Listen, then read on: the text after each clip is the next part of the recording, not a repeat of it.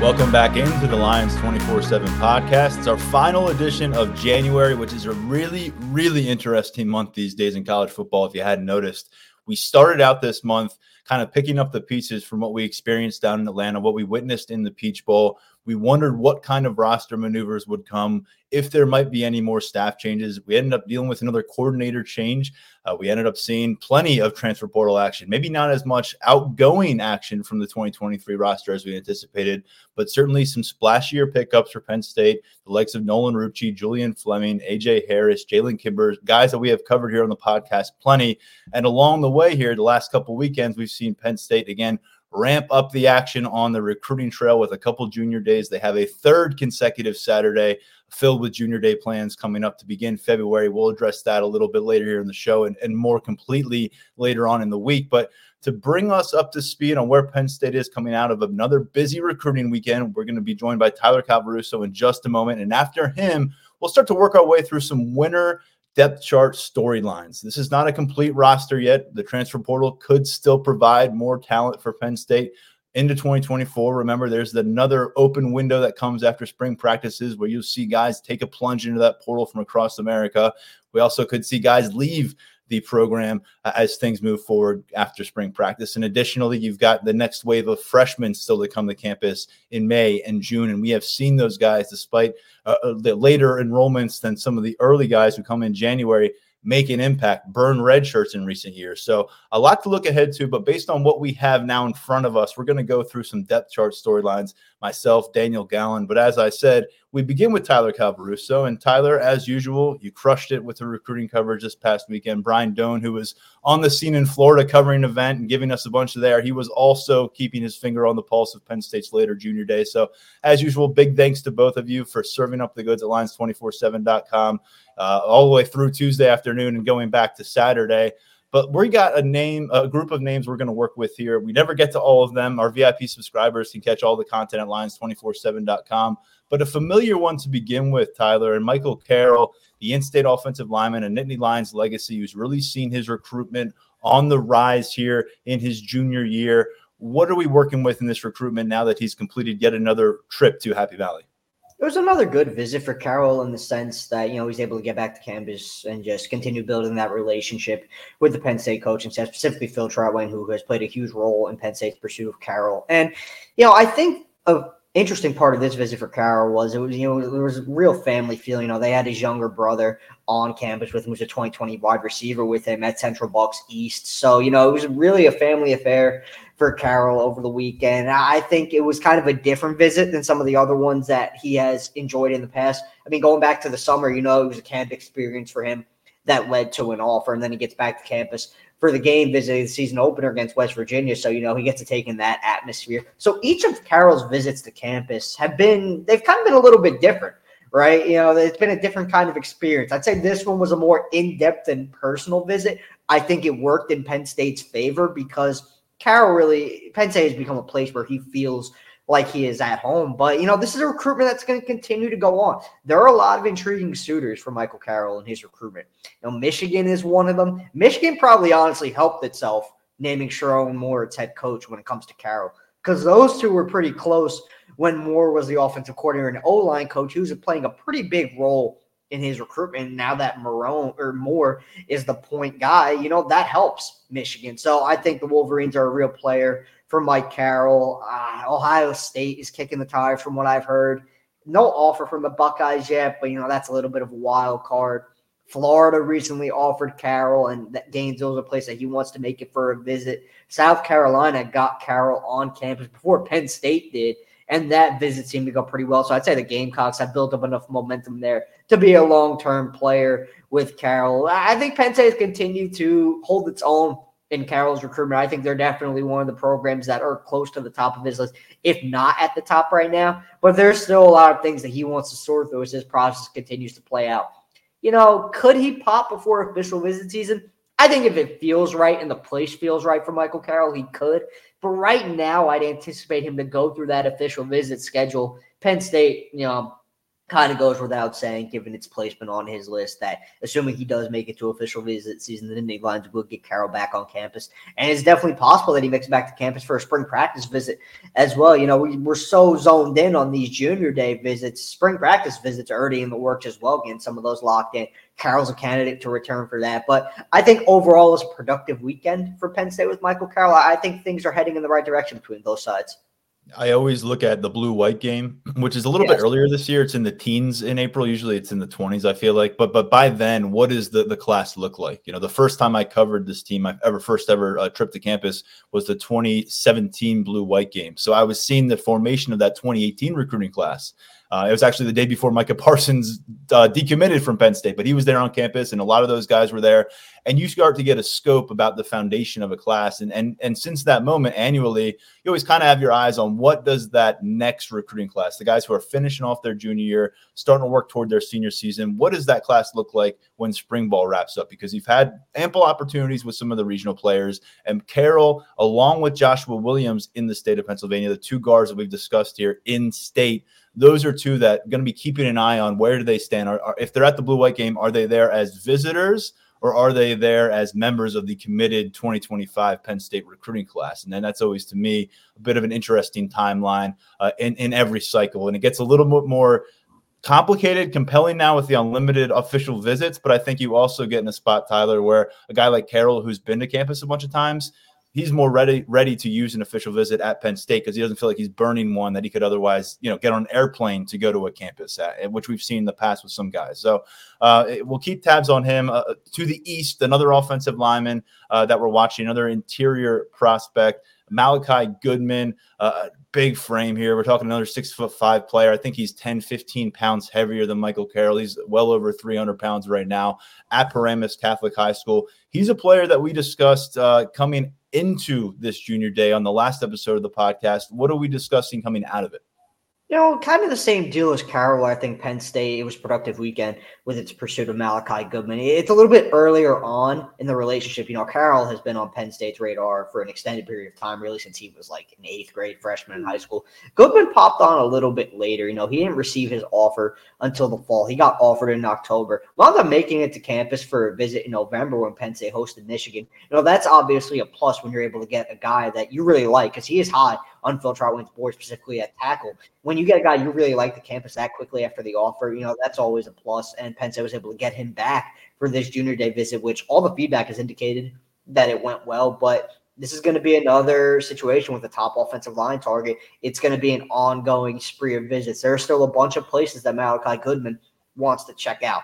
You know, Ohio State just recently offered. I think the Buckeyes are going to be able to get him on campus for a visit during the spring. Georgia has come up in conversation, you know, as a place that Goodman would want to check out at some point during the spring. You got to remember, Paramus Catholic has sent offensive linemen to Georgia as well. You know, the late Devin Willock was a Bulldog coming out of Paramus Catholic. So you know, granted, a new staff at Paramus Catholic now, but there are pre-existing relationships there with head coach Greg Russo, who was the OC while Willock was at Paramus Catholic. So, you know, there, there there's a comfort recruit in there, and I'd anticipate that he makes it to Athens for a visit during the spring. I just feel like Penn State early on, initially, as this relationship continues to come together, has probably put itself in.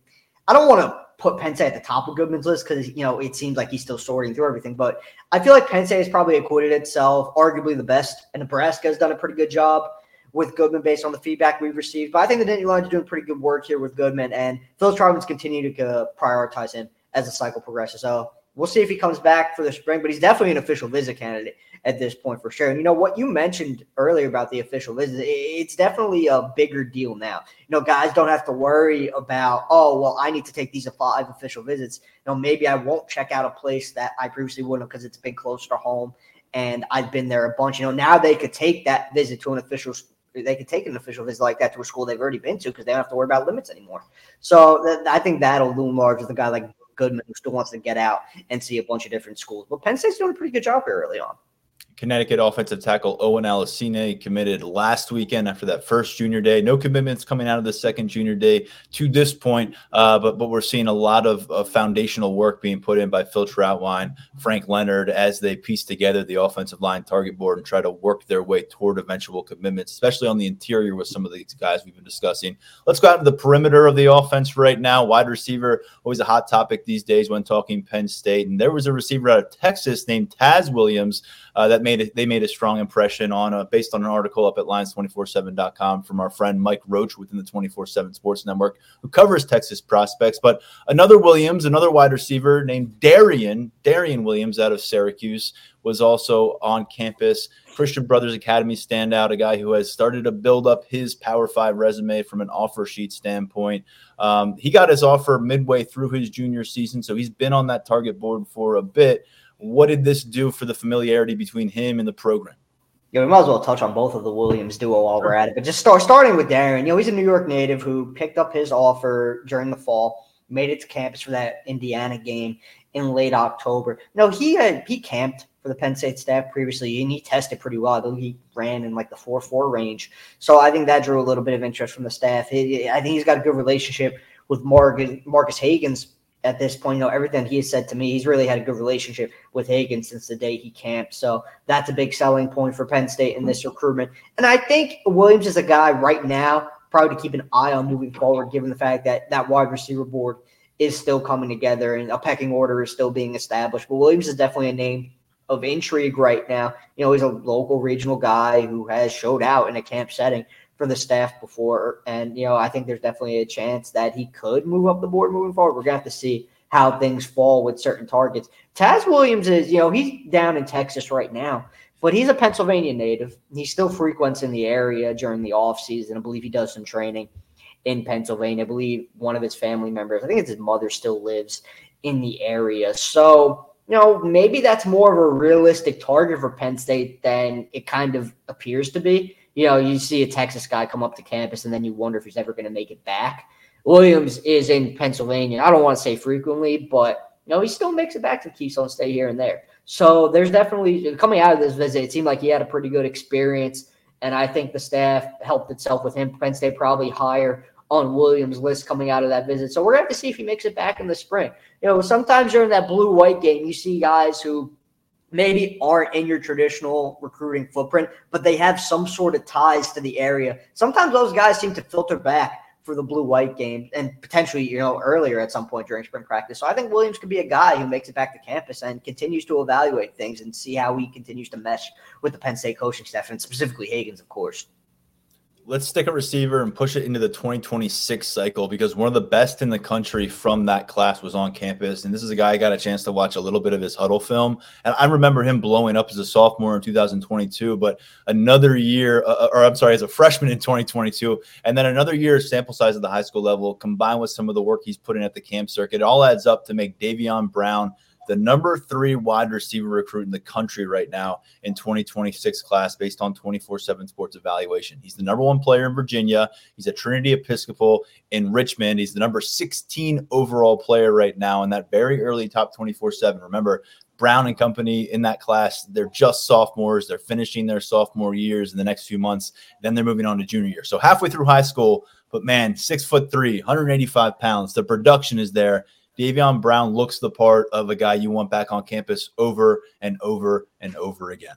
Yeah, you put on his film, and it's pretty easy to say that he's going to be one of the elite wide receivers in that 2026 class. You know, you mentioned it's six foot three, 185, highly productive, has all the traits that Penn State would love to add to its wide receiver room. I think Hagans is to a pretty good start with Brown. I definitely think, you know, as the cycle progresses, Penn State is going to continue looking to get him back to campus. The big thing with Brown, I think he's going to be watching is Andy Kotelnicki's offense and Penn State's usage of its wide receivers moving forward. He got the chance to meet Kotelnicki on Saturday, and you know he was just really impressed with scheme and Kotelnicki overall. So he's going to be keeping a pretty close eye on that wide receiver room, and more specifically scheme. How does Penn State's offense fare under Kotelnicki. That's going to be a big factor in Brown's interest in Penn State moving forward. So if the wide receivers take off under Kotelnicki's watch, I think that's only going to help the Nittany Lions with one of the top receivers, not only in the nation, but in the region. Now, he's really right in your recruiting footprint in Virginia. And we've seen Penn State go into Virginia and have its fair share of success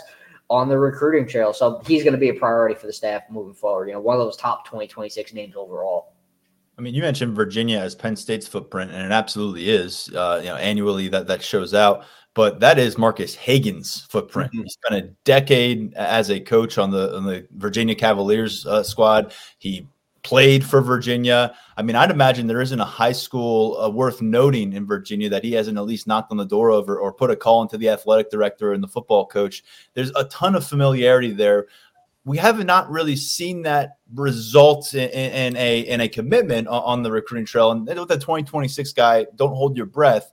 But I'm curious, is that something that you're seeing working in Marcus Hagans' favor with 2025 recruits? And, and obviously in this case with a 2026er, but all that I'd imagine, uh, you know, track record and, and, goodwill built up in the state of Virginia, is that correlating here in state college when he's looking to bring receivers to his room? I think it has the potential to. Yeah, he, he is very well respected in Virginia, given the number of years that he spent in Charlottesville at UVA. It, there's also you have to factor in, you know, quite frankly, UVA was recruiting at a different level than Penn State. You know, sometimes that requires you to go into certain schools that you may not look at when you're recruiting higher level wide receivers at Penn State. So it's a little bit different of an experience for him, but he's got those deep ties in the state and he's well respected in the region. So I do think it works in Penn State's favor. And I think it helps to get guys like Brown, the elite guys in the region, back to campus moving forward. It's kind of a wait and see thing because we're, you know, we're still early in Hagans' tenure as Penn State's wide receiver coach. We're gonna have to see how those relationships play off. And you got to keep in mind, you know, running backs coach Ja'Juan Seider, he's well respected in the region as well and has a lot of ties. So he'll play a role in all of Penn State's pursuits in Virginia as well. So those two teaming up, we all know what Seider could do on the recruiting trail. So those do have the potential to definitely accomplish something in Virginia moving forward. From uh, a, from a position room that, that has a lot of, of answers to come up with here in, in 2024 and beyond to one that seems to have the answer ready every year, no matter what happens, is tight end. And part of that is they have recruited at an extremely high level. They've been able to be selective. It's a conversation that you and I have had several times on this podcast. We've come up a few times as we've looked at some of these junior day lists and the caliber of tight end they're bringing in. I'm going to double dip the conversation here with you. Uh, a guy that we discussed a bit going into last weekend, Hayden Bradley at a Buford High School in Georgia uh, over two dozen offers, really projecting as a high profile name to know at tight end in the 2025 class at six foot five, 220 pounds. And then someone who really kind of putting together a similar resume for himself, one class later in the 2026 cycle out of Michigan, uh, Port Huron Northern High School is Lincoln Watkins, six foot four, about 205, 210 pounds right now as a high school sophomore, and someone who is really gaining steam as a Power Five prospect. He was able to add a Penn State offer to his list. So, kind of put us uh, at the latest with the tight end spot with Watkins, Bradley, and where things stand. Yeah, I mean Bradley's a really impressive athlete. You know, he's not Luke Reynolds, but he's kind of like Luke Reynolds if you put on the film. You know, he's big, he's got the frame, and he's a pass catching athletic tight end. You know, that plays in Penn State's offense. You know, obviously you're gonna have to do some inline work as a blocker as well. But Bradley's film, you could easily see his receiving ability. It was his first visit to Penn State over the weekend. And I think the Nittany Lions did enough to kind of stamp themselves as a real player with the Georgia native moving forward. Now, I do think it'll be interesting to see if he winds up making it out of the South because he's getting a lot more SEC offers, as we noted last week, and he's getting those, you know, high level regional ACC offers as well. You know, Florida State, Miami, they're involved with Bradley. So, and Michigan, you know, if he does leave the region, Michigan is another potential option for him. So he's definitely not short on suitors right now, but everything went well for him at Penn State over the weekend. Know, he and his family made the trip, got more comfortable with Ty Howle. That relationship's in a pretty good place. Really just he kind of spent the afternoon, but I feel like both sides spent the afternoon kind of feeling each other out. You know, Bradley noted that Howle was pointing out certain things to see how he would fit in at Penn State, and everything really checked out. Bradley's a guy the Penn State staff wants. You know, he's I I, I don't want to say elite, but he's teetering on that brink of being an elite athlete. You know, I think mm. that's something that I see out of him at the tight end position. I think he's one of the higher end athletes at tight end in the 2025 class. I do think you know, with his stock on the rise when it comes time for him to receive a ranking, I do think he's going to, you know, check in quite respectfully. I, I, think he's a very intriguing prospect, one who has gradually moved up this Penn State board really ever since this newfound involvement. It's not a long standing relationship by any stretch, but it is one that has kind of taken off in a short period of time. And this junior day visit definitely helped to kind of move the needle in that regard. Um, and and I know I, I, when I ask two questions, I'm only going to get one answer oh, yeah. way. When it comes to Lincoln Watkins, uh, what do you make of the early offer? Because we have talked about how Penn State can be picky and choosy mm-hmm. when it comes to tight end prospects, and, and we've seen some really good blue chip tight ends, like four star caliber, 20 plus offers come to camps, you and I, and leave without an offer, just because that's where Penn State is recruiting the position. They offer this young fella out of Michigan you know halfway through his sophomore year in Lincoln Watkins, and he's going to be a busy name in Big Ten territory. But you talk to Lincoln. What what kind of a move did Penn State make early on? I'd say a big one. To be, you know, I mean, we talk about, oh, well, this guy will probably be back for more visits. Lincoln Watkins will definitely be back for more visits. He wants to get to know a lot more about Penn State. He really likes Ty Howle. He likes James Franklin. Just really like the whole message of the Penn State coaching staff while he was on campus for this junior day visit. Wanted to get to Penn State because, again, that pedigree of developing tight ends and recruiting tight ends at a high level. Lincoln Watkins wanted to see that for himself, and he winds up leaving town with an offer. It's definitely a big one early in his recruitment. I think regionally, you know, him being a Michigan native, he's probably going to blow up in that regard. I think he's got the talent to be one of the top tight ends in the Midwest as his career progresses. Maybe one of the top tight ends in the nation, depending on how things play out. You know, we're going to have to see. There's some pretty talented 2026 tight ends that Penn State has hosted before. Lincoln Watkins, he's he's pretty good one, man. But he's definitely going to be back. Uh, he mentioned, you know, getting potentially getting back during the spring, potentially camping during the summer to put in some work with Howle and you know get more comfortable working with him, see what it's like developing under his watch. But uh, Lincoln Watkins is going to be a guy we're talking about a lot moving forward. He really, really loved, I'd say, every aspect of his trip to Penn State, especially getting the offer. And we talked about Penn State recruiting from a position of strength at tight end in the 2024 cycle, and obviously bringing in the five star prospect in rankings and Luke Reynolds. Uh, but th- imagine where they might be with the 2026 class with a guy like this yeah. when, when you give Theo Johnson some time to go prove himself at the pro level. And by the way, he's off to a really nice start at the Senior Bowl practice sessions. And when you also by then see what Tyler Warren can accomplish, this is a guy who's probably going to leave as, as, Penn State's all time touchdowns leaders at, at tight end. And he has a, a pretty impressive pro profile as well. Let's finish with a couple of defensive backs who are on campus here, uh, Tyler Calvaruso, before we put our, uh, our, our line of sight towards next Saturday with a couple names you wanted to get to who've already been confirmed on that list. But going back to, to Elbert Hill, the Ohio defensive back who, who we loved on the camp circuit last year, I think the last episode, uh, I spent a lot of time discussing why I thought he was one of the most impressive 2026 campers we saw in Happy Valley last summer. And then Jadon Blair in the 2025 cycle, big, long safety prospect of the four star variety who's been to campus a bunch. How do they move the needle with each of these guys? Hill, a 2026 cornerback, he's going to be one of the top rated guys at that position uh, in the Midwest. And then Jadon Blair, who is certainly high on that target board for Penn State at safety in the 2025 cycle.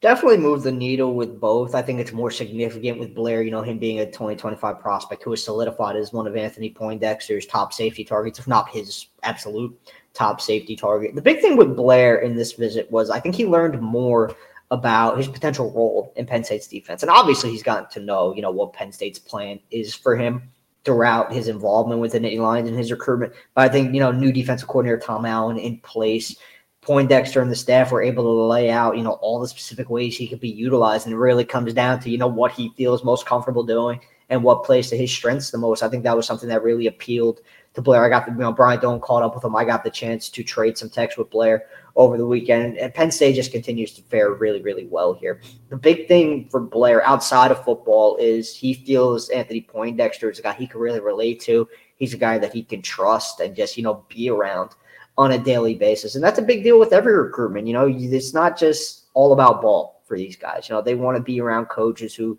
you know, make it feel like home and guys they could trust and talk to anything about. Poindexter has reached that point with Jadon Blair. This is another one where Penn State is going to receive an official visit. Blair's been consistent in saying that. There's a chance that he could be back on campus for the spring as well. He told me so. He's still working on that spring practice visit schedule. He told me it's really going to come down to, you know, what works for his parents and what doesn't So I think that'll determine whether or not he makes it to Penn State. But even if he doesn't come back in the spring, he's going to be back in the summer. And Penn State is, I think Penn State is going to have a real chance to steal the deal the next time Jadon Blair makes it back to campus. The next couple times Jadon Blair makes it back to campus because he's moving up in his recruitment. You know, that timeline is starting to get to the point where I do think he's going to go through his official visit schedule.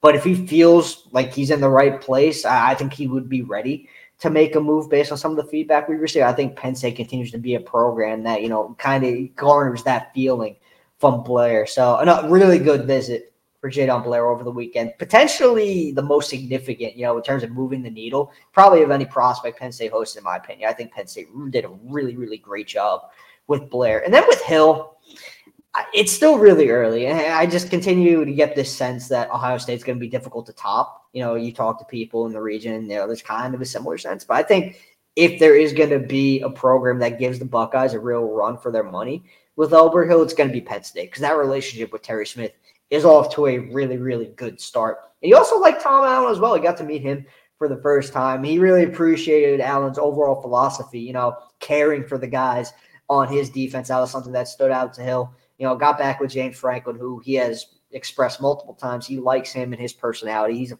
guy that he could see himself playing for. So Penn State has probably done all it could with Elbert Hill early on, you know, to stand out. I, I think they've accomplished a lot with him early on. Again, still really early. We got to see he continues to make it back to campus where things stand with him. He told me he's not sure if he's going to be back in the spring, but it's definitely in the cards. I think whenever his offer sheet fully materializes, I think when he dwindles it down to his final few, it's going to be a who's who kind of list for, mm-hmm. for Elbert Hill ultimately at the end of the day. And then with Blair out of Mount Tabor in Winston-Salem, North Carolina, as you said, maybe it's just a matter of a visit or or two uh, before he before he, the comfort levels there. We'll find out uh, in the case of both of these, but with Blair, a little more urgency being 2025. All right, great stuff. We're reviewing just just some of the names. There were so many that had uh, coverage at Lions247 from the last few days uh, that made it to campus this past Saturday. But great work from you, Tyler, on that. Let's finish. Just give our listeners a couple early conf- confirmed names for the first Saturday of February, Junior Day, which is the final of these back to back to back scheduled out recruiting events. A Couple names that we need to know about thus far on, on Tuesday. Yep. Last of three junior days is going to feature some big names. You know, in-state backer Cam Smith from St. Joe's Prep. He's going to be back in town. This is a big visit for him. You know, it's going to be his first time meeting Tom Allen, and it, I think it's going to play a big part in determining where the Nittany Lions stand with him moving forward. And then out of region, you've got an elite safety in the 2025 class, Amari Wallace from Miami Central. So those are two of the bigger names making it to campus this weekend. You know, we're expecting top 24-7 in-state quarterback Matt Zollers back in town as well. So that's kind of just the tip of the iceberg when it comes to this visitors list. There are a bunch of really interesting prospects who have already confirmed their plans to attend in region, out of region, 2025, 2026, even 2027.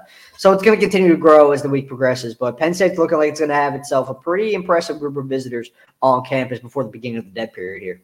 So Tom Allen, uh, Terry Smith, Anthony Poindexter, step on up. We've talked about They're some of the you're talking about with Cam Smith top 24 7. In fact, right there around the top 150 overall linebacker prospect out of one of the premier programs in the country at Philadelphia St. Joe's.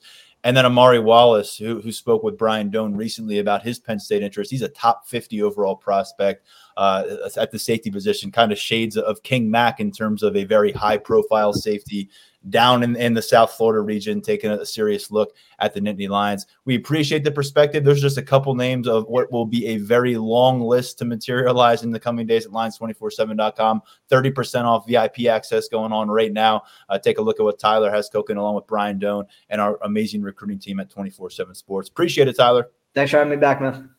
We'll be right back on the Lions 24 7 podcast.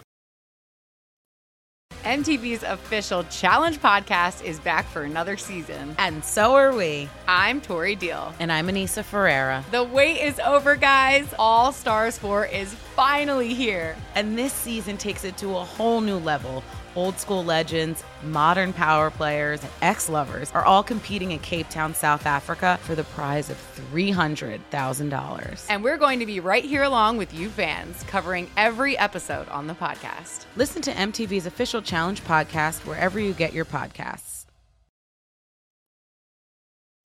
Let's shift gears and go over to Daniel Gallen now, because as we discuss the future of Penn State, uh, we are currently in the present. And when you talk about January, uh, of of the calendar year in college football, it's kind of an in between period. You're not quite at, at, at realizing the, the the true roster that you're going to be covering in the next season, but you're certainly moved beyond the last roster you saw playing in Penn State uniform. And right now, to try to piece that together with me is Daniel Gallen, as I referenced. Daniel, good to have you back. I think we gave you like a two week hiatus here in January from the podcast. We had a lot of other things cooking. You needed some time away. I, I, I think uh, I think our listeners missed you though, so we're happy to have you back. Yeah, when I was when I was firing up the the microphone, I was like, "Oh, it's it's been a while. Uh, it's going to be like riding the bike, I think." But yeah, I'm good to be back, and, we're at the end of January. I think things are kind of starting to pick up a little bit in terms of looking at the off season, thinking about 2024 a little bit, how things are going to look. So, know, we've we've got a lot to talk about still at this point. Absolutely. And, and the, the, the, topic of conversation for us here on this segment, after Tyler Calvaruso did a great job giving us the latest on recruiting, is, is the latest on where we things, see things from a personnel standpoint. As this depth chart, again, not going to be complete until the summer. We don't think that the transfer portal is done with Penn State yet. And that goes for guys leaving, that goes for guys coming. And then we've got a bunch more freshmen. And I just want to remind people in recent years, you've had the likes of Abdul Carter and, and Jameial Lyons show up, you know, in the summer as, as freshman enrollees and then up burning redshirt that fall. So those players are not going to be part of the conversation. Any unforeseen transfer additions and, and any of those freshmen that are on campus, we're talking about the roster as currently constructed, preparing for winter workouts, preparing for spring practices, which follow spring break in mid uh, March and ultimately ending with the blue white game uh, in mid April. So Daniel, I think we've got to start. We're going to go offense, and you've got to start with the offensive line because this is one that made so many strides under under Phil Trautwein the last couple of seasons. But the familiar faces that were part of that in key ways are gone. All American Olu Fashanu, maybe the first offensive lineman off the board in the 2024 NFL draft. Caedan Wallace certainly helped his draft stock with a strong season at right tackle in 2023. And then Hunter Nourzad making the transition from left guard to center after being an Ivy League tackle really stepped up to the plate. And I thought eh, during the second half of the season, particularly, was able to gain some health, was able to really gain some momentum at the position. And he's carried that over a bit at the Shrine Bowl this week. So, those are three serious components of the offensive line. Salim Wormley, a six-year guy, he's opted in for his sixth year rather than than and, and and turning his back on COVID eligibility and trying his hand at the pro level. So that's a big win on the interior. But the perimeter and the heart of this thing at center, you've got vacancies. Definitely. I, I think that, you know, I think in the past, if you said that Penn State had to replace three starters on the offensive line, it might ring some alarm bells. I think this year, losing players of the caliber of Fashanu and Wallace, you still kind of your antennas up a little bit. But the, way that Phil Trautwein has stocked this room and developed some of these younger guys, I mean, you feel pretty decently good about what you have um, along this offensive line right here. And yeah, I think that you, know, you mentioned those guys who have showed up over the summer uh, and been able to contribute in the fall. I think that Drew Shelton is one of those mm-hmm. guys uh, last year when he showed up in, in summer 2022 and suddenly he's starting at left tackle for the stretch run. And I think that he got you know, kind of put behind the scenes a little bit this year because Olu Fashanu was able to come back and stay healthy, and Caedan Wallace came back and stayed healthy and was effective. Um, and so I think he's someone that you kind of you know pencil in maybe to that starting left tackle spot. That's kind of the the first person that you look at um, in in that position. So uh, and it's going to be important, you know, protecting Drew Allar's blind side. I, I think that we saw him have some some clean pockets to work with, but every once in a while with these quarterbacks, if you can speed them up, you can really alter the game. So I, think that if Drew Shelton can be a, a solid left tackle, uh, that can go uh, you know a long way for your offense. Um, on the right side, I think that's maybe going to be one of the more interesting um, battles. I think because you brought in because I think Anthony which is kind of a is kind of a wild card there know, we were surprised to see him at right tackle uh, in the Peach Bowl. Uh, you did a great job catching up with him afterwards to kind of figure out how exactly that came together and, and what that could mean for him moving forward. Um, but you know, for him to have that versatility to play at either guard or tackle, um, especially on the right side, that that gives you a, a little something extra. Um, I, I, think that you know even you know, a little bit more than yeah, the Peach Bowl was exactly was a, a month ago. So you talk about a month ago in a couple hours, you know, Anthony Donkoh was not on our radar uh, for for the right tackle position. And in 2024, um, you know, Nolan Rucci transferring in from Uh, Wisconsin, he's someone else that can factor in there. Um, and then you go into the depth, you've got Chimdy Onoh, a former top 24 7 recruit, and J'ven Williams, a former five star recruit. Um, who can play tackle. So you've got a lot of talent there. You've got a lot of different guys with different traits, uh, a couple different body types. When you talk about Nolan Rucci being six foot eight, mm-hmm. um, so it, there's a lot for Phil Trautwein to work with uh, right there. Yeah, we got, got some confirmation uh, from a program source this week that Rucci will indeed be focused in at right tackle, which is interesting because he, he, exclusively, when he got into game action this past year with Wisconsin, it was at left tackle. And and going back and looking through his involvement last year, he had about the same amount of regular season reps as like Chimdy Onoh and, and J'ven Williams. I think more along the lines of J'ven Williams uh, than, than Onoh, who only got into two games. But it, this was his third year at Wisconsin, and he played about 35 snaps during the regular season. And then he played about 35 snaps in the bowl game when their left tackle went down with an injury. Um, and so we're now talking about him playing right tackle. I, I think a lot of people see former five star prospect Nolan Rucci, who's six foot eight, transfers into Penn State. He's been around the Big Ten for three years, and they think, okay, well, that's that's your starter. That's clearly going to be a starter. But he's played in five, six college games, you know, and and, you think about the, at, at at tackle where there are bodies that you love. There are the blue chip prospect profiles, guys who had major recruitments all over that tackle position right now. Uh, but there is such a gap between Drew Shelton and everybody else in terms of what they've actually gone out and done at this level of football. He's got six starts under his belt at left tackle for the Penn State Nittany Lions, including two bowl New Year's Six bowl games, uh, you know, against very high quality opponents. And I think Drew Shelton will probably be the first person to tell you he'd like to have maybe a redo uh, in the Peach Bowl. Uh, yeah, I, I, know the Pro Football Focus grades were, were, not good. I think he was the, the lowest graded performer on offense overall, whereas Donkoh came through and you could really see it in real time very steady, consistent, and, and and the grades reflected that. Now with Drew Shelton, um, this is a situation now where you're to want him to be uh, his his. Let's put, it this way: outside of Drew Allar, is it fair to say you can make a case, and, and we'll get to the receiver room in a second, that Drew Shelton's progression is maybe as important as any individual on this offense between now and next September because of what that left tackle rep position represents, what you've gotten out of it in recent years, and what we just don't know about Drew Shelton yet, even though he played almost 400 snaps as your primary backup tackle on both sides of the uh, uh, of the of the line last year. It's just a major spotlight, and it feels like he's going to be the guy to address it. Again, J'ven Williams, uh, Chimdy Onoh, he cross trained. These are guys who could be threats, you know, to, to supplant Drew Shelton, to create some kind of a rotational approach early in the season. But because of that divide and actually, you know, getting out there in cleats and playing against Power Five opponents, Drew Shelton certainly feels like the guy who's going to have that job to lose and the guy who's going to be paramount to show up and perform at a higher level than we've seen in the past. And we've seen some pretty good moments from Shelton, but year three is going to be huge for him and huge for this offense. Yeah, I mean, when, when you talk about the tackle position at Penn State, especially the left side, Olu Fashanu was pretty much set it and forget it. Uh, Caedan Wallace turned into that, um, you know, down the stretch of the 2023 season. But it, it's kind of the thing where with some of these offensive linemen, uh, unless you're kind of in the the Olu Fashanu class or you have a highlight like JB Nelson had early last year, um, if we're not talking about you, that's probably a good thing. Uh, and if we are talking about you, there's you know probably some stuff going on.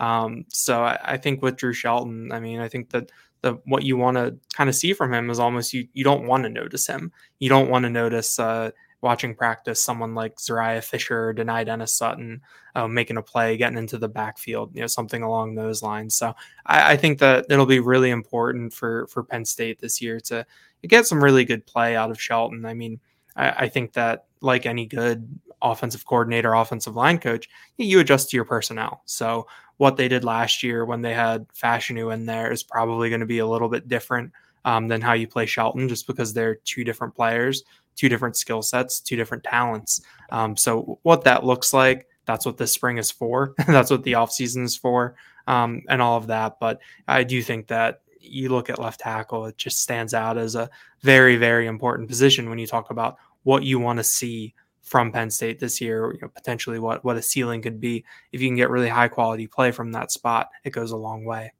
And I, know I kind of talked about them in passing here, but I really let, us see what J'ven Williams can do. Let's see yep. what Chimdy Onoh can do. Those guys came a long way in their first years, and Onoh is one of those guys. Like he may have been the one of the last guys to get to campus from that freshman class, and yet by the end of the year, he looks like a 25 year old out there physically. I mean, he was really impressive. What can they do fundamentally this spring? What can they accomplish competitively this spring? And, and, and I think Onoh can be a factor on both tackle positions. Uh, we saw J'ven only playing games at left tackle. We saw him practice a little bit at right tackle, but I, am thinking he is at left. Um, and then uh, something that we do know now, a little more confirmation that came this week from conversations. Cooper Cousins will be focusing in at center. So officially add his name to the hat as as we figure out who replaces Hunter Nourzad. Now, We've said this before. Nick Dawkins is viewed as a captain in the making. A lot of people thought he could have been a captain this year as a non-starter, and that's just something you don't hear a lot in college football. He also played a considerable amount of, of football this year after missing most of the 2022 season with an injury. He was the primary backup at center. He got the the the, the stretch run of it uh, in the Peach Bowl when you saw some of the second teamers coming at certain spots. He was that guy. We've got Cooper Cousins there. Vega Ioane this is a guy who could play all three of those interior positions. He could be your starting left guard next year. He could be your starting center next year. Uh, he, I'm not going to rule him out for anything, and he could push Salim Wormley at right guard. Uh, but then you throw in Cooper Cousins. You want to talk about a guy who's, who's ready to ball, six foot six, 320 plus pounds. Our 24 7 Sports Network uh, pros just named him the best run blocker in attendance at the All American Bowl in San Antonio, Texas a lot to love about this guy. Throwing the nasty streaks, throwing the fact that he's got two summers worth of camps with Phil Trautwein uh, and Frank Leonard under his belt. I'm not saying he's going to go out and, and, even be ready to play game snaps at center in September, which goes so far beyond just pushing the guy in front of you and trying to create space. What you have to do at center before the snap, what you have to do at center for your quarterback, for the entire offense, not just in games, but day to day to day. That's a lot to throw at a freshman. But consider me intrigued enough that I think Cooper Cousins is to at least get a chance to tiptoe toward that four game threshold and see what he's got inside. I'm also, again, Vega Ioane, Nick Dawkins. I love what all these guys can bring. I think physically, you it, it, there's just some monsters here. And, and I, you really want to, what comes of it. I think Ioane's versatility buys him opportunities to play elsewhere. But with Dawkins, and I think at least in year one with Cooper Cousins, we're probably focusing in on center. And I think if you are going to have a mentor of sorts here, and D- Dawkins is down the wire with his eligibility now.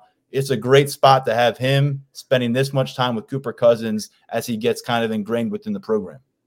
Yeah, I, I, think this is another thing when you look at the job that Phil Trautwein has done with with depth and development um, in, in, terms of recruiting and, and, bringing guys in to where we have these three guys that we can really reasonably talk about um, at the center position. And depending on how Cooper Cousins comes along, depending on what uh, Vega Ioane is doing, if, if you can set up the two deep, where if you need to, if there's an injury or there's something going on at center where, you know, say Nick Dawkins is the starter and, and he needs to come out for a play or something, you, you only have to change one position.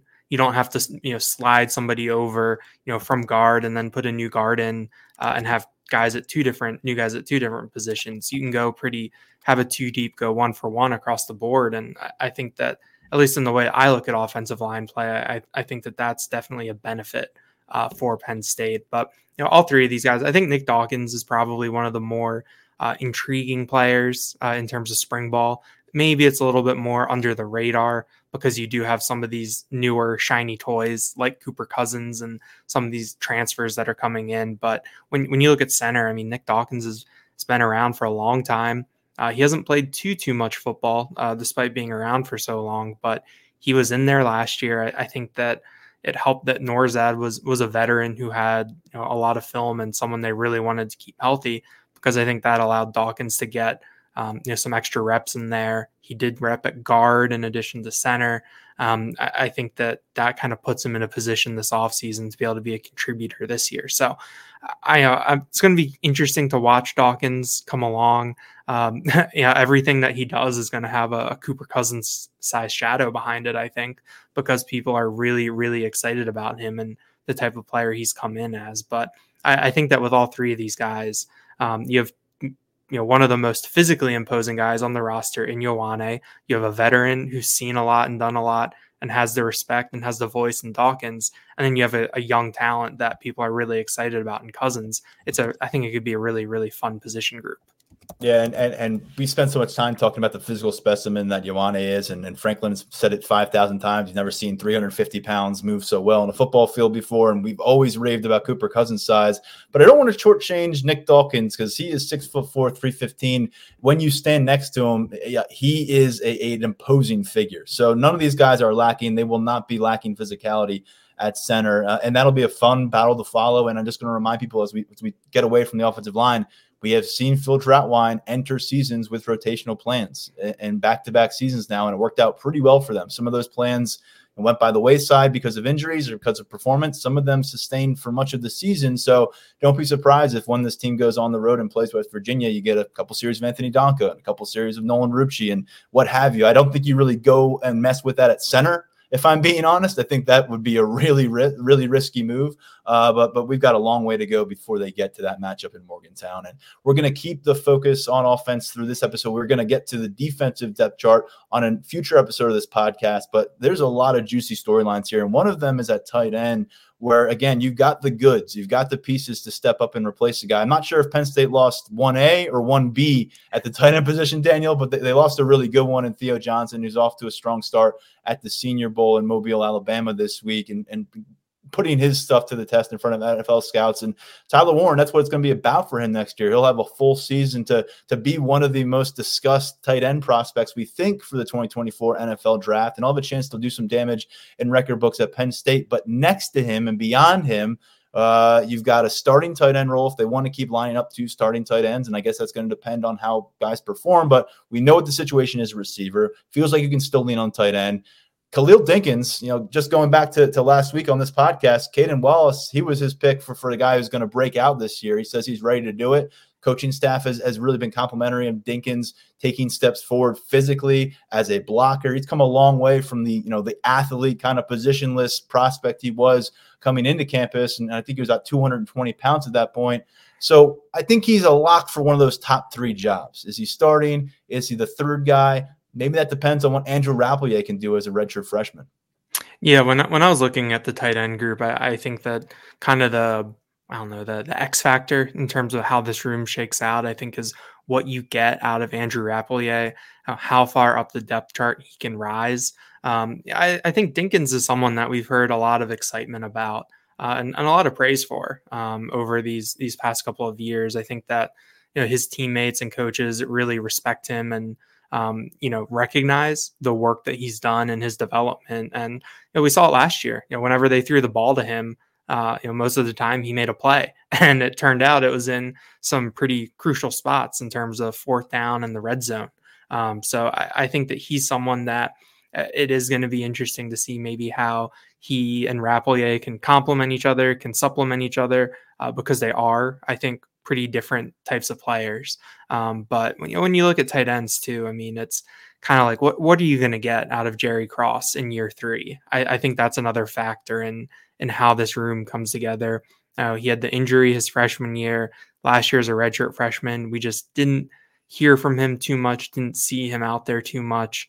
Um, and I think that you know, given on where we saw Rappleyea um, come in and, and some garbage time at, at various points, I think that that kind of offers a window into how things were stacking up. So I think that Rappleyea is someone who can really maybe change the picture of the room a little bit. It, it seems like these past couple of years, uh, these past two years, the the pecking order was kind of dictated by your class, mm. where you had when you had Strange, Johnson, Warren, um, you know, down to Dinkins, and it kind of was a very kind of tidy uh, sequence in terms of guys moving up the depth chart. Um, I think with Rappleyea, that disrupts it a little bit. Luke Reynolds, the five star coming in, he can really disrupt that. Um, it, so, I mean, Ty Howle has done a, a, great job of really developing this room and, and putting it together. Um, it's just kind of the now, how is this going to shake out now on the field? Because I think that, you know, maybe the first time over the past couple of years, it's kind of a, a little bit of a wild card in terms of mm-hmm. Dinkins, Rappleyea, Reynolds, Cross. You know, can't forget Joey Schlaffer either. Um, I think Warren is pretty entrenched right now. But after him, I think you can go, you can make a case for a lot of these guys, especially the ones who have played a little bit more ball.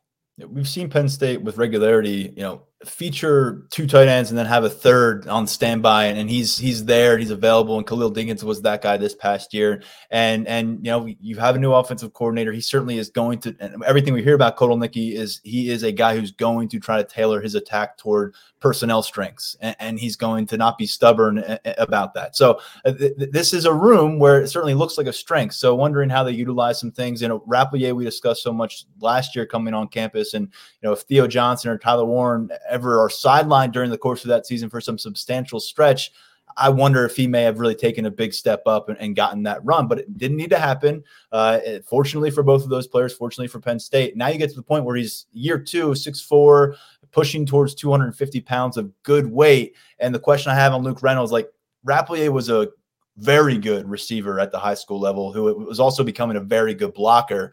Uh, he was also 240 plus pounds when he got to campus. Luke Reynolds is an elite receiver.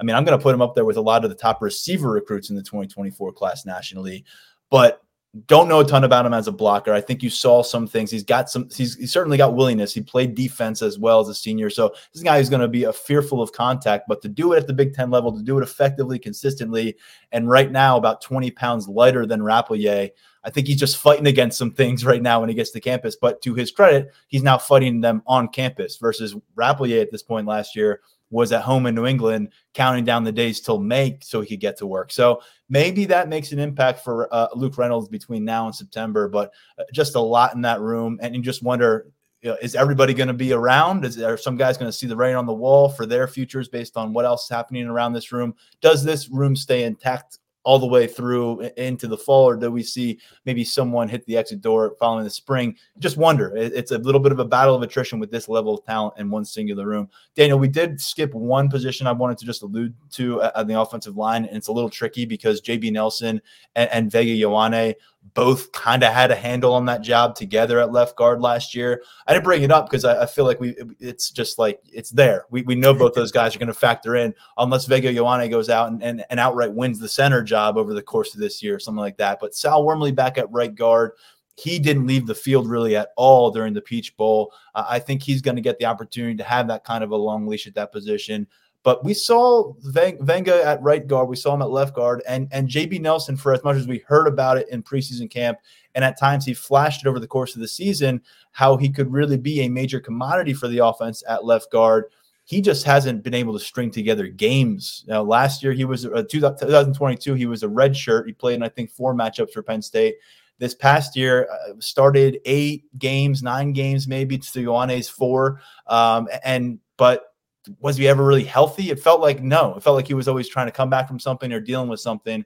Uh, he missed a stretch uh, midway through the season. Then he was unavailable for portions late in the season. I think he got involved for one snap in the Peach Bowl. So I, I just don't want people to be like, what about left guard? What the heck is happening there? Is it a disaster? I think they've got two guys that have played uh, uh, uh pretty extensively for them, and, Ioane and, and Nelson. I think those are the two guys we got to discuss. Alex Birchmeier is a name we're all curious about at guard because he was a top 100 prospect last year didn't really make a, a, major kind of a, a movement here in, in, in, year one where he was a scout teamer the, all the way through. We didn't see him on the field at all during game action. So some questions about where he is in the pecking order with things at guard as well. I want to make sure we, we insert his name to the conversation. But I think with JB Nelson, with Vega Ioane, with Sal Wormley, and only two guard spots to deal with. As long as these guys are healthy, you feel pretty good about what you're dealing with in those two spots while you have to kind of replace and, and deal with moving parts at the bookends and at center. I just wanted to mention that, Daniel. If you want to add anything, go ahead. I just like to make sure that we clean up our business around here when we, when we mm-hmm. notice it. No, I, I think you did a good job of, of covering that space. You're going to have three guys who've played a either a lot or a decent amount of football for you. Um, and I think that that's kind of a you're in a good good spot there at the two guard spots. Um, looking down the depth chart a little bit because it's not all about starters all the time. We we, we addressed that at tight end, looking at, at, at you know non-starters, how they could factor in.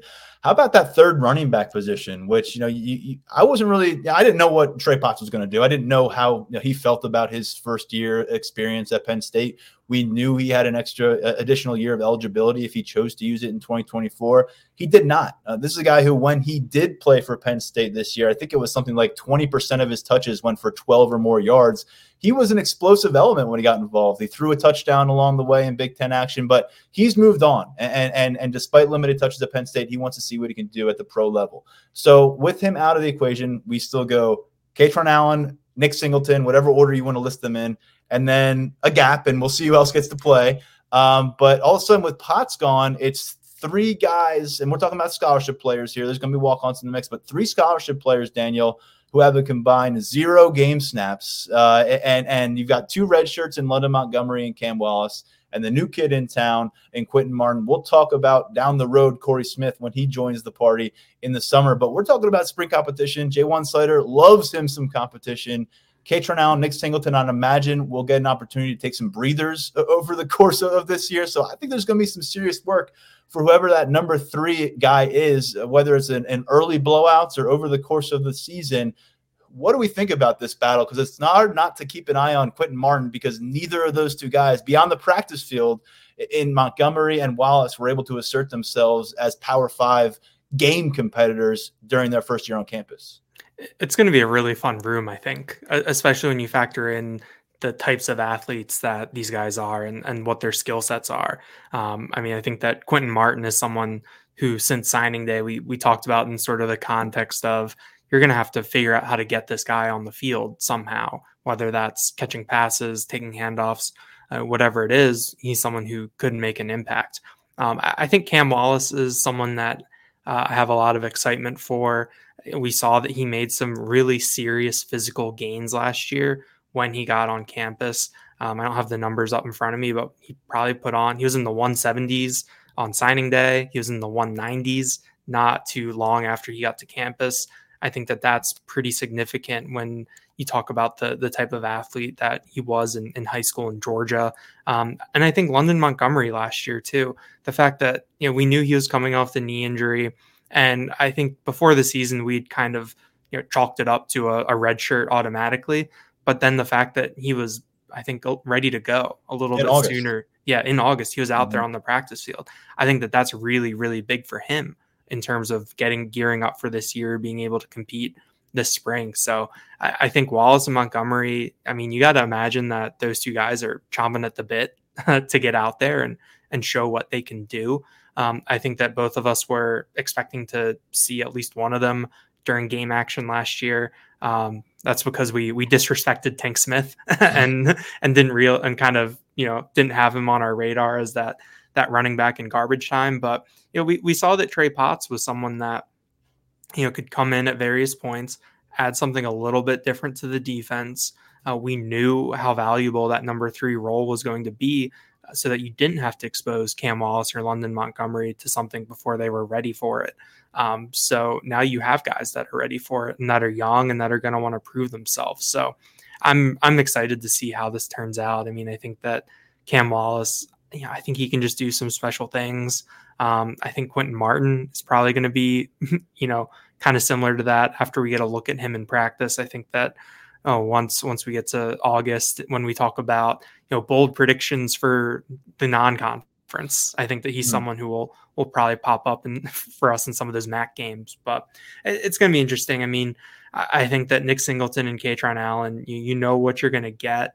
Um, I think that you kind of also know this is your last year with them, uh, the way that things go um, and the way that their trajectory is. So you're going to have to manage them um, you know, have them in a position to to be healthy and contribute not only for you but for them. That's part of the deal, uh, and that's where these other younger running backs come into play.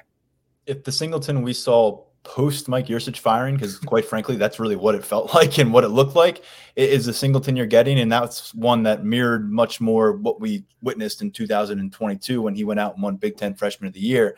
And Kaytron Allen just seems to be who he is and, and building off of it. I mean, we said it last year, but I, am I'll uh, none of us are going to be hesitant to do it, even with Nick Singleton's you know uh, uh, the production the downturn last year. This is a backfield that could be the best tandem in America if it comes together correctly.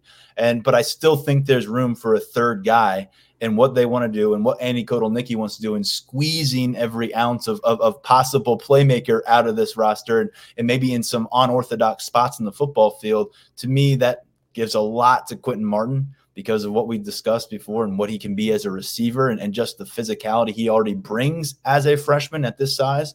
And then Cam Wallace is a guy who I think, you know, had definitely had power five interest at defensive back. at wide receiver, at slot. So this is somebody who's very versatile. And then with London Montgomery, we didn't hear as much in terms of the flash uh, from the practice field as much as we did Wallace last year, I think, over the course. But something that kept popping up was that he was a guy who was a physically determined runner. Um, and I think we, when we were looking at London Montgomery's profile coming out of high school, it was more about some of the breakaway ability uh, and his speed. And so, so the, for him to show some of that physicality on a Power Five practice field is good. But with all that said, uh, I, I just think Quinton Martin's ability to come in here uh, he is the you know, the highest highest rated recruit out of the three. If we're looking at what 24/7 Sports gauged them all as, uh, Wallace and Montgomery were, were three star territory, and then you had Quinton Martin as a, a, top 200 overall prospect. The guy spent a lot of time in the top 100. Um, if that talent holds true, and it looks like that on the field this spring, we know Ja'Juan Seider is not going to hesitate to play the guy who belongs in the field. You better be able to block, and, and he's going to make that apparent. But Ja'Juan Seider is not going to go with some kind of seniority pecking order right here. So I, am very curious because some feelings might get hurt. You know, there, there, there, somebody's going to be buried at number five or, or at number four and, and, trying to sniff an opportunity and maybe feeling like uh, they're they're going to miss out on the season here. But that's the way it works in Ja'Juan Seider's running back room uh, because of the talent they bring in perennially. And to their credit, we've heard Montgomery and Wallace really bought into that uh, despite not playing any games last year. Just kind of staying the course and being ready for when your time is called. And it's been a pretty good uh, rota- It's been a pretty good approach for this running back room for a while now. Um, before we get to the receivers room, which is where we're going to finish on offense, um, because you know obviously there's more to dive in there. One of the third string spot, and, and this is a, a, one that I don't think is going to really impact many games over the course of 2024. And if it does, then the Lions are probably in trouble. But the number three quarterback and, and, this is a conversation probably setting the stage more for 2025 because if Drew Allar goes out and, and builds off a you know what was a 25 touchdown, two interception season, and really you know kind of has a launch pad season with Andy Kotelnicki as play caller and some of these pieces around him, I don't necessarily can hang you can't hang your hat around having the former number one overall QB on campus for another year. Beau Pribula is clearly a guy that they're intent on using during games. Think see if that carries over under, under Andy Kotelnicki. We've seen him involved out there.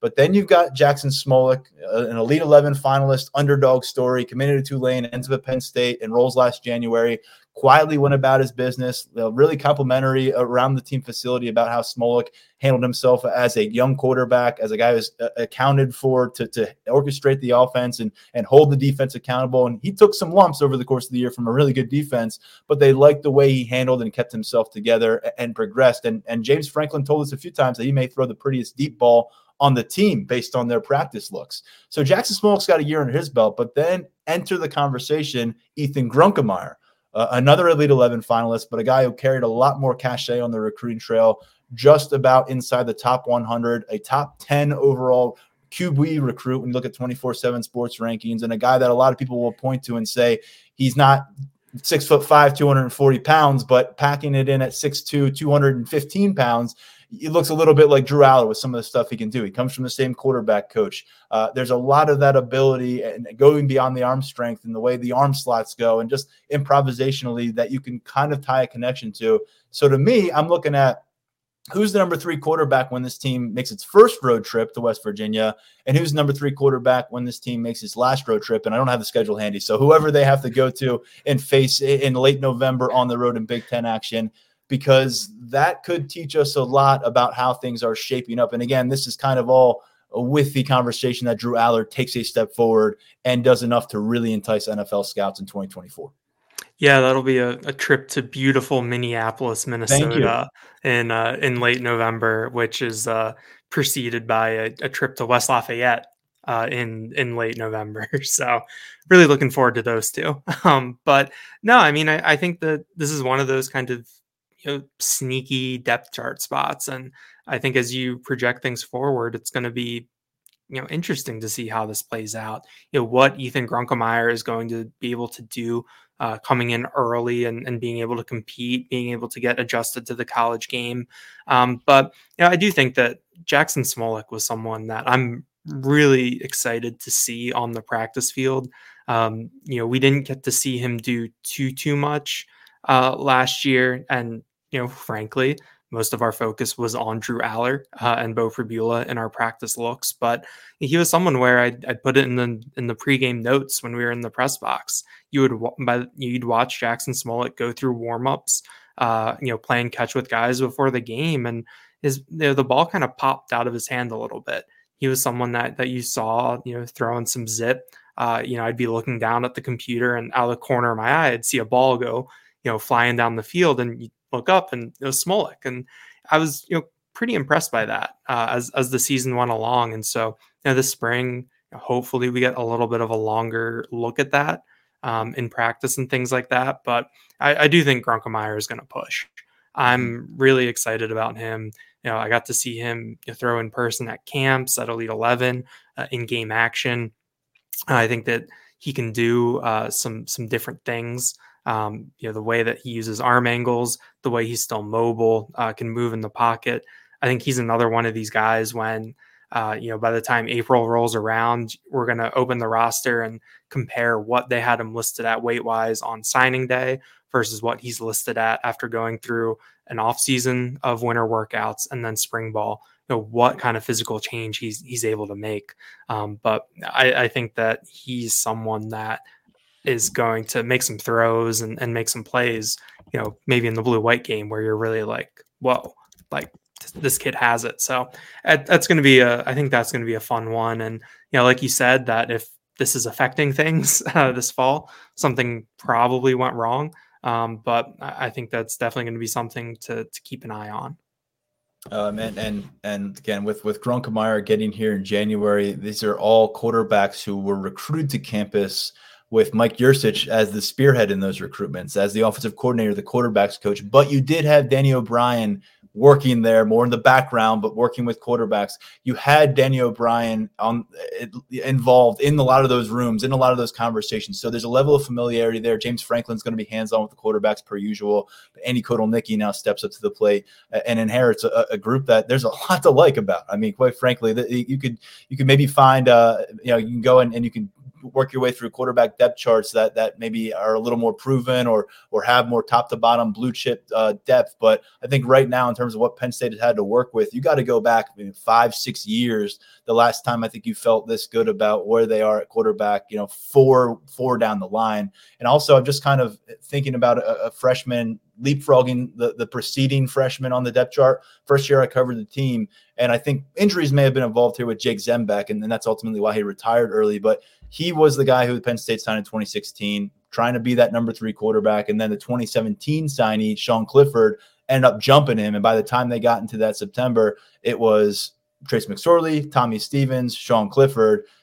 Tommy Stevens had trouble staying healthy. That meant a lot of his number two work for Sean Clifford over the next couple of years. And lo and behold, he becomes a four-year starter with the Nittany Lions. But just an example where you know someone comes to campus after somebody else and makes a move and, and kind of sets the tone in the trajectory for their quarter, uh, career at quarterback. And speaking of setting the tone, uh, receiver, they, they they needed to change it for for themselves uh, coming out of last season. It was a rough way to finish a rough year in the Peach Bowl took this group about 45, 46 minutes to, to get in the box score uh, with a reception that came courtesy of, of, of, Liam Clifford, who's still on campus. And man, everybody's really still on campus. Christian Driver left uh, in early December when the transfer portal first flew open. And he got out of here after his redshirt freshman year. It was his first year at wide receiver after spending his freshman year at cornerback. And along the way, though, a lot of those familiar veterans the younger components that we haven't really seen a lot from in game action, they've opted to stick around. And Penn State has obviously, you know, provided a message to them where it's going to make sense for both the coaching staff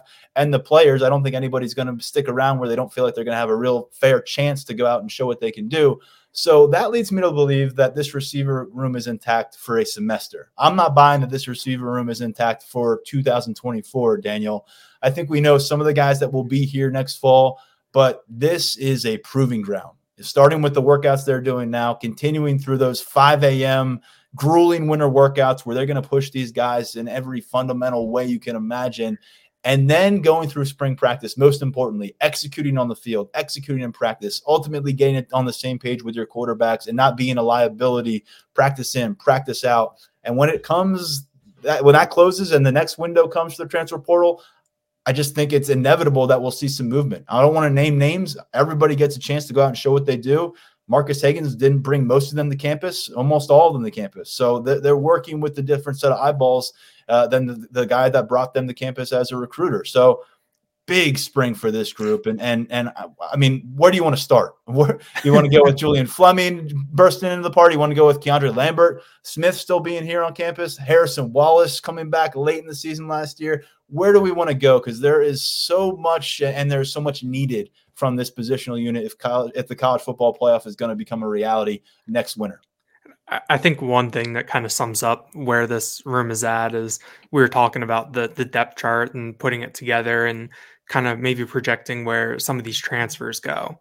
Um, you know, maybe trying to slot guys in, and you know, we talked about kind of in terms of you know a, a depth chart prediction. Prediction, you know, we'll give the the benefit of the doubt to the incumbents, the the guys that you know have been here, and you know we'll see how these newer transfers can come in and and work their way in. But Julian Fleming, we were kind of like, yeah, we can put him in as as the top wide receiver um, at one of the spots. I mean, I think that where this room is, who Julian Fleming is, you kind of know what they're bringing him in for and where he fits in to this pecking order um, as a transfer and given his history and production and, and versus what is on the roster. Um, so I, I, think starting with Fleming, I mean, I think that you kind of do have to, to pencil him in as, as one of those top three. Um, but after that, you kind of, I don't know. We're at the point where it's kind of ad nauseum at this point. Um, but I, I, mean, I think the one thing that is really that could maybe unlock things is when you think about Keandre Lambert Smith in the slot. Um, if you have Trey Wallace and Julian Fleming on the outside, you can move Keandre Lambert Smith into the slot. And we know that he's a really, really quick athlete. You know, he can be a burner downfield, like we saw late in the 2022 season.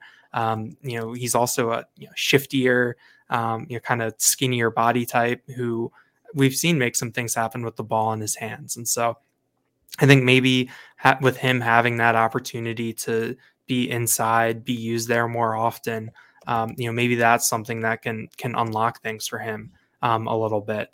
You know, I mean, when it goes to Trey Wallace, I think that that's kind of one where you just got to chalk it up to health. Um, you know, being able to be out there, um, you know, during the season to be able to consistently show what you can do.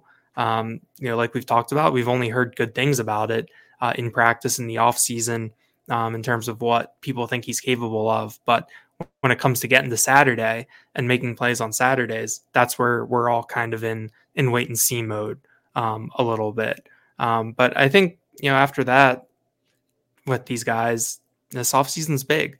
You know, this winter and spring, they really have to show what they're made of. Um, it's kind of this is time to make a move um, for some of these guys if they want to be contributors uh, at Penn State, if they want to be around. Um, and you know, I agree with you that by the time we get to the fall, you know, this room is going to look a lot different. I mean, we know they're going to add Tyseer Denmark and Peter Gonzalez um, later this summer. You know, we don't know who's still going to stick around. Um, but it's it's going to be a lot different, and it's just a, a, really really big spring for all of these guys for Marcus Hagans, uh, you know, for this offense. I'm glad you brought up Denmark and, and Gonzalez coming to town later in the year because Brian Dohn spoke highly of them. And we, we talked, I think we are both in agreement, Brian and I were, that these guys not going to come in and be starters off the bat, but they have the ability to come in and be contributors in this receiver room if they approach it the right way, if they're able to turn some heads. And I guess the other part of the equation is what happens elsewhere in the room around them because while they're two unknown commodities, I mean, you, you talk about guys that we just don't know much about beyond the high school level on this roster. Carmelo Taylor took a red shirt last year. Tyler Johnson, I think he was listed as out for most of the games last year. He took a red shirt the year before. Uh, Anthony Ivey, it feels like, took back to back red shirt years almost because of uh, his lack of involvement on game days. And then even with some of the veterans, you know, Liam uh, Liam Clifford was announced as a starter a lot last year. He actually started one game and he went a long stretch of the season during the second half of the year where he was not involved on the offensive attack, really, and especially in that passing game. And uh, he was contributing as a blocker. That changed a bit in the Peach Bowl. He found something there late when the when the passing game got going in the fourth quarter. Uh, him and Harrison Wallace stepped up and made some plays. But uh, Malick Meiga, you know, this is what year four on campus for year five, I think, on campus for him. Still really don't know what he's about at wide receiver. We know he's about uh, Uh, on special teams. And then you jump into Omari Evans, who you know we thought was an ascending figure on this roster exiting 2023 spring practices. He was you know an MVP type in the blue white game in front of our faces, and we all knew about the chemistry with Drew Allar. And then I don't think we saw him catch a pass in a game from Drew Allar until like late October, early November. You know, he caught a touchdown from Beau Pribula late in, in, a game in September. I know he was banged up for the season opener, but largely, whether he was playing 60 snaps or whether he was like uh, uh, not playing at all, he just wasn't seeing targets and he wasn't a factor on the field. That changed a little bit late in the regular season. He had a couple really nice splash moments in the last couple Big Ten matchups, but kind of reverted to form in terms of his involvement in the Peach Bowl. So there's a lot of names. Throw in Kaden Saunders, a guy who's played a lot. Uh, uh, uh, uh, I mean, I guess a lot compared to some of his peers in that class, but still not nearly enough for us to say he is the, you know, he's been translated as a top 24 7 playmaker at the college level. There's just a lot of guys that are waiting to see if it translates, and their most recent high school games are getting further and further in their rearview mirror, rearview mirror. And I want to talk about Keandre Lambert Smith and Harrison Wallace in a moment. But to me, that's the story about this receiver room, whether it's a fourth or fifth year veteran or first, second, third year type of player. There's too many guys in this room on scholarship uh, who came with accolades and have the physical tools to get it done that have not gotten it done, whether it's a scheme situation or individual progression that needs to be cleared up and addressed because you've got a lot invested in this group right now and you're just not seeing tangible results on the football field and it just it can't can't sustain. It's just not sustainable. Yeah you, you talk about their last high school games getting further and further away. Um, you know we we use those recruiting rankings as kind of a, a gauge as to where these guys are and you know and what we think they can be and we're getting further and further away from that too you know, Kaden Saunders being a top 100 prospect, Anthony Ivey being a top 247 prospect. Um, you know, those are still things that I think speak to their potential. And, you know, we saw Ivey as the season went on, you know, kind of move up in line in practice. That didn't lead to anything on Saturdays, but you know, it was kind of noteworthy with, with him and Christian Driver, um, you know, working at different spots and moving ahead of different guys at various points during our practice windows. But you're really going to have to see you know some of these guys step up and you know going back to the tight end conversation a little bit some of these lower depth chart guys are also competing with the tight ends um, you know mm-hmm. someone like andrew rappleyea and um, you know potentially luke reynolds because if penn state feels that you can get more out of you know some combination of you know warren dinkins rappleyea uh, reynolds than you can out of you know three wide receivers that's what we're gonna that's what they're gonna go to and that's what they did this year you know, Tyler Warren started, I think, 12 games maybe. You know, they they started 12 games in that 12 personnel look.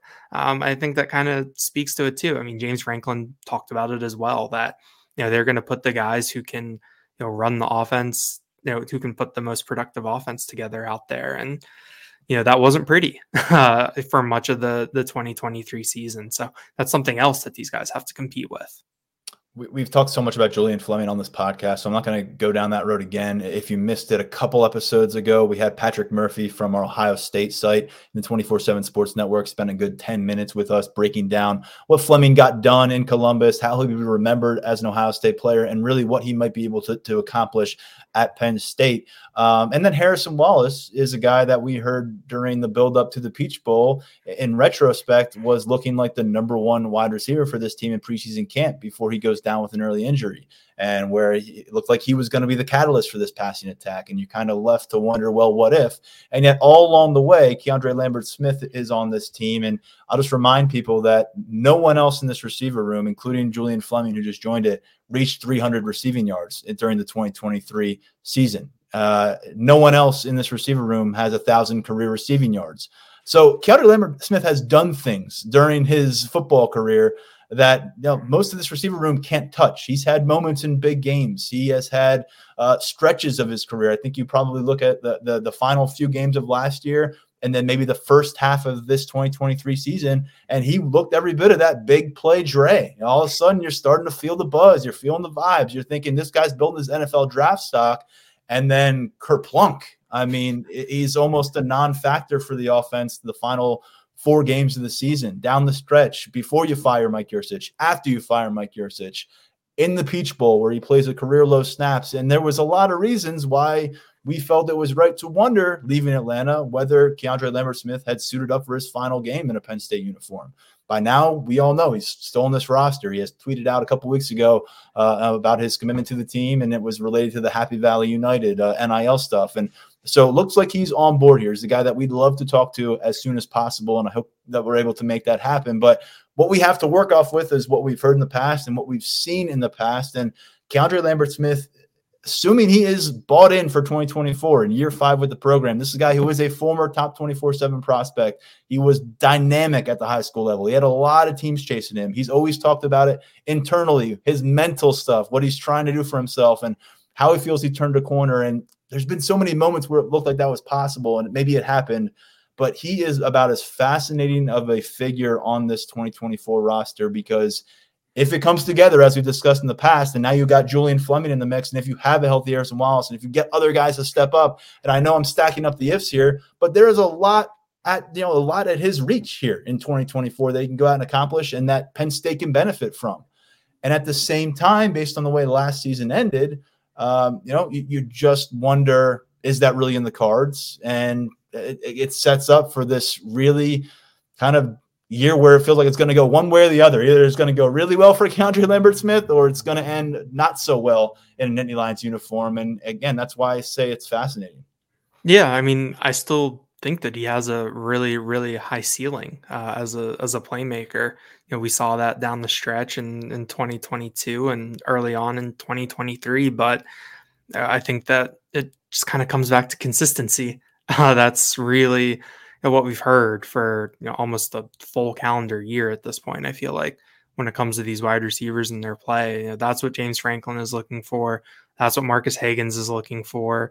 That's what Drew Allar needs out there. You, know, you need that consistency and stuff. So, uh, I think Keandre Lambert Smith.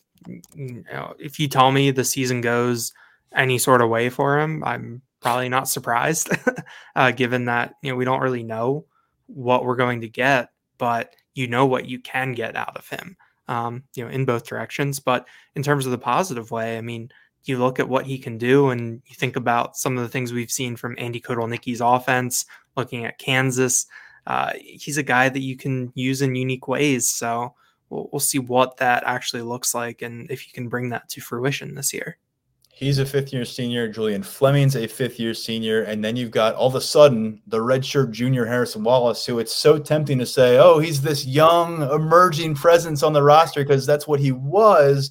And I'm not going to say he's no longer emerging, but he's no longer young by college football standards. And it, you know the clock's ticking on him a bit. And 2024 is going to be very important. And, and if you just based it off of the notes that we have filed at Lions 24 7 based on feedback from staff members and his teammates, and even in some cases from opposing players, you would think this guy is, is being projected as a first round pick next year. And then you look at what the reality is. He's got 500 total yards on 38 catches and two touchdowns in his Penn State career. And I could see him surpassing those career yards uh, you know, before November next year if things go well for him and he blows up. Because if they thought he was the number one receiver on this team last year coming out of preseason camp, I think it's all there right for him again, even with Julian Fleming coming on board because of what he is as a freaky athlete for him to maybe develop that kind of a feel again by the end of August. But he's got to stay on the field, he's got to stay available. And it, it, can't just be one game. Like the West Virginia game was a beautiful look into what he can be. He had seven catches that evening, I believe, in week one last year but got to see it for a full season. And unfortunately for Harrison Wallace, unfortunately for this coaching staff, who I think they think the world of him. And I know everybody in that facility is just waiting they view him as a ticking time bomb. But redshirt junior now. I mean, this is not the the redshirt freshman, redshirt sophomore territory that we were talking about with Harrison Wallace, where you say he's an unknown commodity, but just wait. It's he's an unknown commodity. You think you know what you get when he's available, but it's very sporadic. And, and, right now it's just it's it's it's a hard read. And i think we're all hoping that harrison wallace is healthy. And to me if he's healthy it's all set up for him. Um, but at the same time it's also difficult to say that this passing attack is going to have the ammunition and the ability just because what we saw you know in 2023 to have three highly productive receivers. I think right now you're looking for you know maybe one guy to, to, to really have a huge load or a huge number two or three guys. I think it's maybe tricky especially when you factor in the tight end room but harrison wallace what you want him to be is a threat. I think regardless of whether the stats pile up and he has a thousand yard season you just want him on a snap by snap basis to be someone the defense has to deal with And then that's you know something else they have to worry about when we already like what you have in the backfield. You already like what you have at tight end. You know, maybe you have Julian Fleming, Keandre Lambert Smith doing some really good stuff as well. But someone's got to be viewed as a threat at wide receiver to open things up for everybody else. And as we saw things kind of go awry last year, that was a clear problem. There was not a lot of respect in the opposing defensive coordinator's office during the week of uh, for reparation for the receiver position, and you saw that show up and come to fruition with some offensive inefficiency. And so, to me, Harrison Wallace has the largest ceiling to be viewed as a major problem because of what he can do going up on the ladder and getting 50 50 balls and bringing that speed downfield. But Daniel, I'll say it again. These are just stories I've heard about for the most part. These are not things I've seen with my own eyes when it comes to Harrison Wallace. If Harrison Wallace can marry what we saw in that West Virginia game, where he was the possession, move the chains, kind of safety valve, uh, security blanket wide receiver, with those athletic traits that we've heard so much about and seen a little bit. He's we've, we've seen him flash those in the blue white game. I think in the Michigan game two years ago, he had a big catch. If he can marry those two things, I think he can be really, really good. Um, I think a lot of that goes back to being healthy and being, um, you know, in an offense now that can potentially utilize him, scheme some things for him now. Um, but yeah, I kind of go back to that West Virginia game a lot um, in, in, terms of thinking about the type of receiver he can be, what he can bring to an offense. I, I think that that can be really, really good for Drew Allar um, and company. Um, those highlight reel plays, you know, I think what was the the verbiage was he was cooking guys uh, in preseason camp last year. I think if we can see that in in games on Saturdays, I think that could be you know, really fun and and bring something to this offense that it was missing. But just kind of a it's it's another big if uh, that we've stacked up in this room uh, during this during this conversation. Well, a receiver will be uh, under our under scrutiny, and, and not just ours. And everyone's going to be focused in on this spot in the coming weeks and months. And, and when it comes to Penn State football, and uh, there's really not much they can do except put in that quiet work right now. And and and uh, obviously, blue white game. You want to make the fans feel great about things. Go out and catch some big blasts and do what Omari Evans did last April. Uh, but it's really a group that is not going to be able to reveal itself as turning a corner until next fall arrives. And, and that's just the, the, fact of the matter. And, and we know Drew Allar, uh, Beau Pribula in that quarterback room, uh, you know, some comments they had over to Grace Brennan of Lions 24 7 on Sunday. They're already putting in work uh, with some of these receivers and trying to get on the same page and build something before they officially put the pads back on in March. So there's a, a, pretty big rundown of what we're looking at uh, on offense from a depth chart perspective. Uh, winter going into spring. If we miss something, let us know. I'm sure you will. Uh, we'll be back with some commentary on defense uh, when we get Daniel back on this podcast. Uh, we'll also be back later this week with commentary from Tyler Calvaruso as that list expands and we look ahead to the final junior day in this three consecutive weeks of recruiting events coming to Happy Valley. But in the meantime, Daniel, really appreciate your coverage. I know you've got more coming our way, not just from football, but basketball season as they look to rebound from a tough loss over at lions247.com. So I encourage everybody to check out Daniel's coverage uh, as well.